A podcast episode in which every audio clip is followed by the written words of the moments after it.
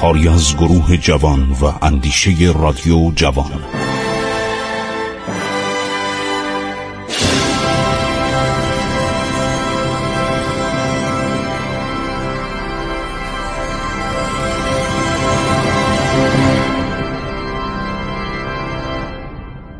بسم الله الرحمن الرحیم. به نام خداوند بخشاینده مهربان.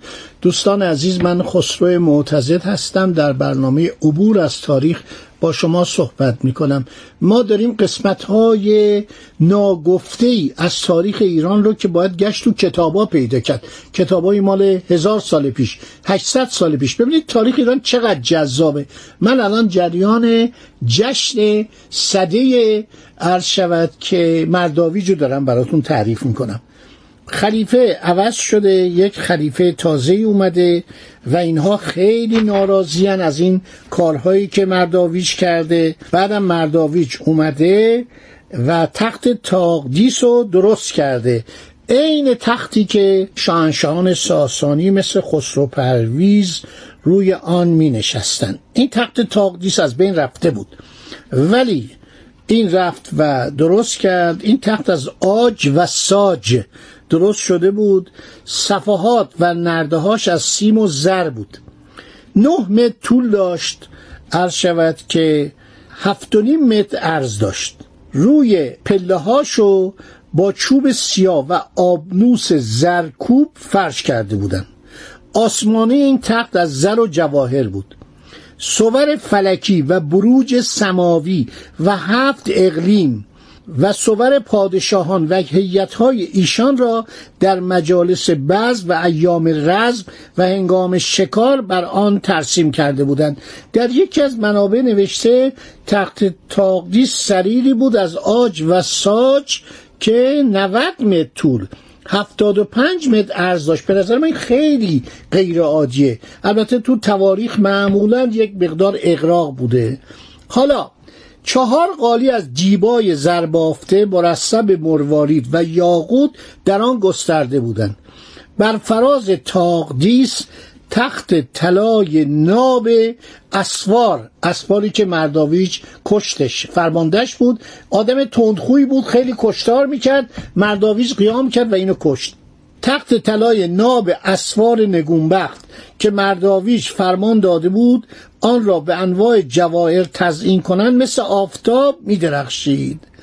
تاقدیس اصلی یعنی قصر اونی که مال خسرو پرویز بود در قصر شاهی شهر گنزک یا شینز آذر آبادگان آترو پاتکان اسم باستانیشه قرار داشت.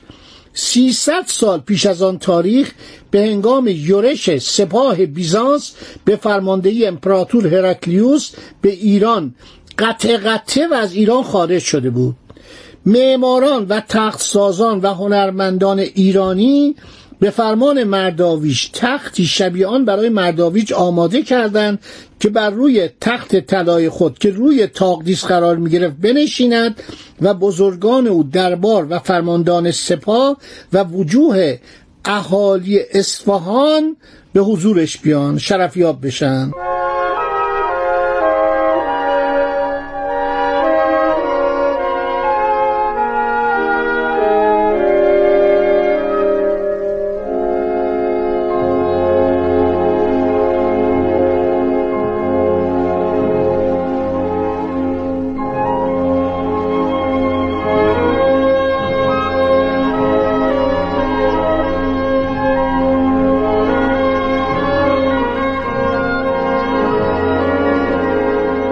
قصر عبیدلف به اینجا می‌گفتن قصر عبیدلف این در کجا بوده؟ در اصفهان بوده. غذاهای بسیار آماده کرده بودند. هر روز 150 شتر بارهای خود را که عبارت بود از برنج و حبوبات و انواع مواد خام و گوشت انواع گوشت ها و همطور ماهی و ماکیان و گوشت گوسفند و گوساله و شتر. انقدر این مهمانان زیاد بودن صد هزار نفر رو دعوت کرده بود. اینها آماده می شدن برای اون پذیرایی. این جشن حدود هفت روز ادامه داشت. حالا آیا این خلیفه عرض شود که عباسی توطعه کرده بود؟ که گفتم ابن مسکویه رد کرده. میگه بابا این جریان یک دفعه پیش اومد. تصادفی پیش اومد. هیچ حیله ای نبود. هیچ توطعه نبود. سپاهیان تحت نظر سپه سالار توزون و همینطور بجگم. بجگم و توزون اینها در خدمت عرض شود که مرداویج بودن. مرداویج به دی از این سپاهیان غضب کرده بود دستور داد سی دار رو درست کنن بعد اینا رو عرض شود که اعدام کنن. اینا نافرمانی کرده بودن. در یکی از معمولیت ها یا فرار کرده بودن یا نجنگیده بودن یا تمرد کرده بودن دستور اعدام اینا رو داد. شنوندگان عزیز اون موقع اعدام به این ترتیب بود. شما اگر کتاب تاریخ بیحقی رو خونده باشید بردار کردن حسنک وزیر اینو می بردن بالا با تناب تناب به بازواش می بستن می بردن بالا و از پایین تیرباران می کردن یعنی با تیر و کمان پرتاب می‌کردن تیر و این کشته می‌شد. حسنه که وزیر اینطوری کشتن. رسم بردار کردن چنین بود. خب این کاری که کرد خیلی باعث ناراحتی اون لشکر ترکان شد که بهش پیوسته بودن. این کار خیلی غلطی بود. برای که اونا هم خیلی به این خدمت کرده بودن. در جنگ ها شرکت می‌کردن. اینا گفتن مثل سپاهیان سوئیس بودن. سپاهیان سوئیس رو استخدام می‌کردن و به اینا حقوقی می‌دادن مواجبی می‌دادن هر شاید آزوقه می‌دادن و اینها در جنگ ها میجنگیدن. خیلی هم شجاع بودن. مثلا سپاهیان سوئیسی که محافظ قصر لوی شانزدهم بودن تویلری. این معروفه تو پاریس قصر تویلری.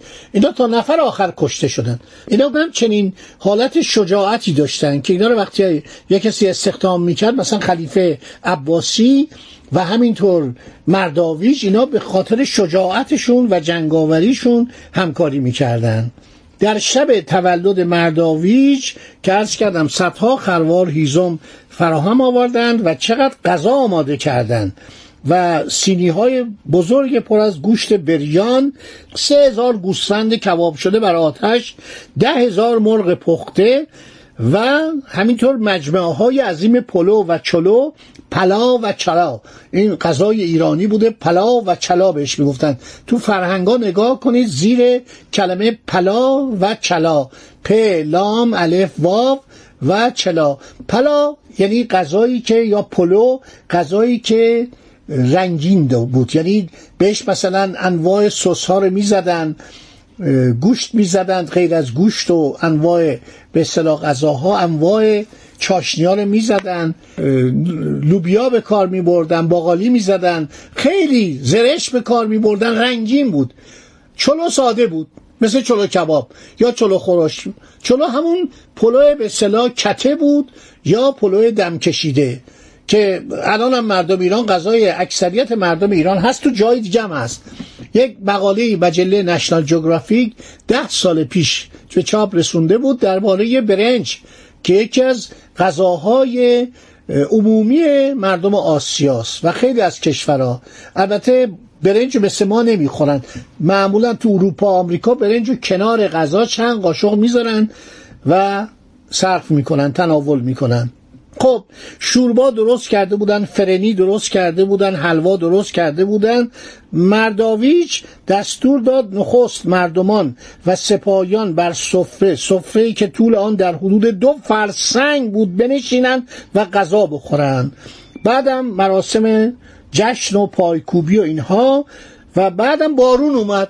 وقت این مهمانی یک دفعه آزرخشی پیدا سینه آسمان را شکاف آزرخش یعنی عرض شود برق. رد و برقی میشه و باران میاد تمامی سفره به هم می‌خوره. یعنی تقریبا غذای مردم تمام داشت می‌شد. کاری کردن که یعنی رد و برق آسمان. کاری کرد که همه پراکنده شدن. باران شدید بعدم تگرگ بعدم اون پرنده که فرستادن آسمان پرنده در این باران ناپدید شدن و تمام این مهمانان بلند شدن رفتن زیر چادرها خودشونو بردن تو اتاقها کلبه ها صحرا به یک مردابی تبدیل شد. مردم همه ناراحت شدن نشستن بر روی قالی های خیس و خوردن غذا دیگر ممکن نشد.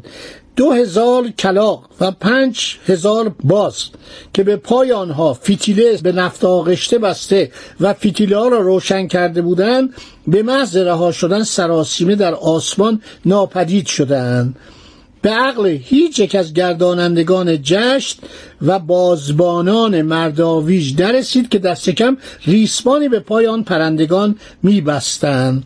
خیلی ناراحت شد. مرداویج به اتفاق پنجاه سرباز لشکر بیمرگ خود. لشکر بیمرگ همین پیشمرگه جان سپاران. سپاه میرزا کوچیکانه می‌گفتن جان سپاران. اسمای خیلی قشنگ بود مال زمان ساسانیان هم بوده. مرداویج سوار بر اسب مدتی در محوطه چرخید و افسرده و خشمگین از به هم خوردن بساط جشن با نارضایی و دلتنگی به قصر خود در اصفهان بازگشت. خب یک خلیفه جدید اومده به نام الرازی بالله. این خلیفه جانشین خلیفه قبلی یعنی القادر شده بود. بسیار آدم سایس و دسیسه کاری بود و این می‌خواست مرداویج از درون نابود کنه. یعنی مکاتباتی با مونس مزفر و توزن و همینطور بجگم داشت و مرداویج هم خیلی نگران بود. مرداویج می‌گفت اینا همونطور که در بغداد المختدر و مونس سپه سالار از بین برد نکنه علیه منم اقداماتی بکنن. و شروع کرد با اینها دعوا کردن.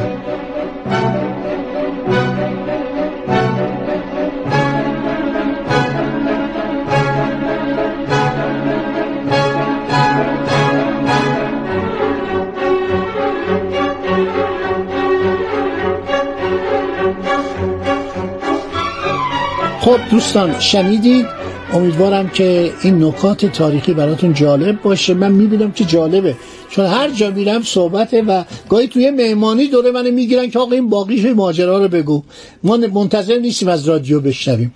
اینی که من امیدوارم شما باقی برنامه رو بشنوید و ما بدانیم که چه اتفاقی افتاد. خدا نگهدار شما. روز خوشی داشته باشید در این پاییز زیبا.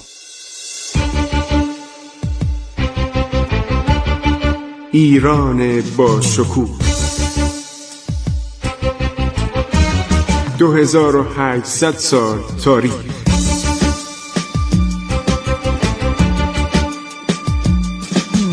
عبور از تاریخ.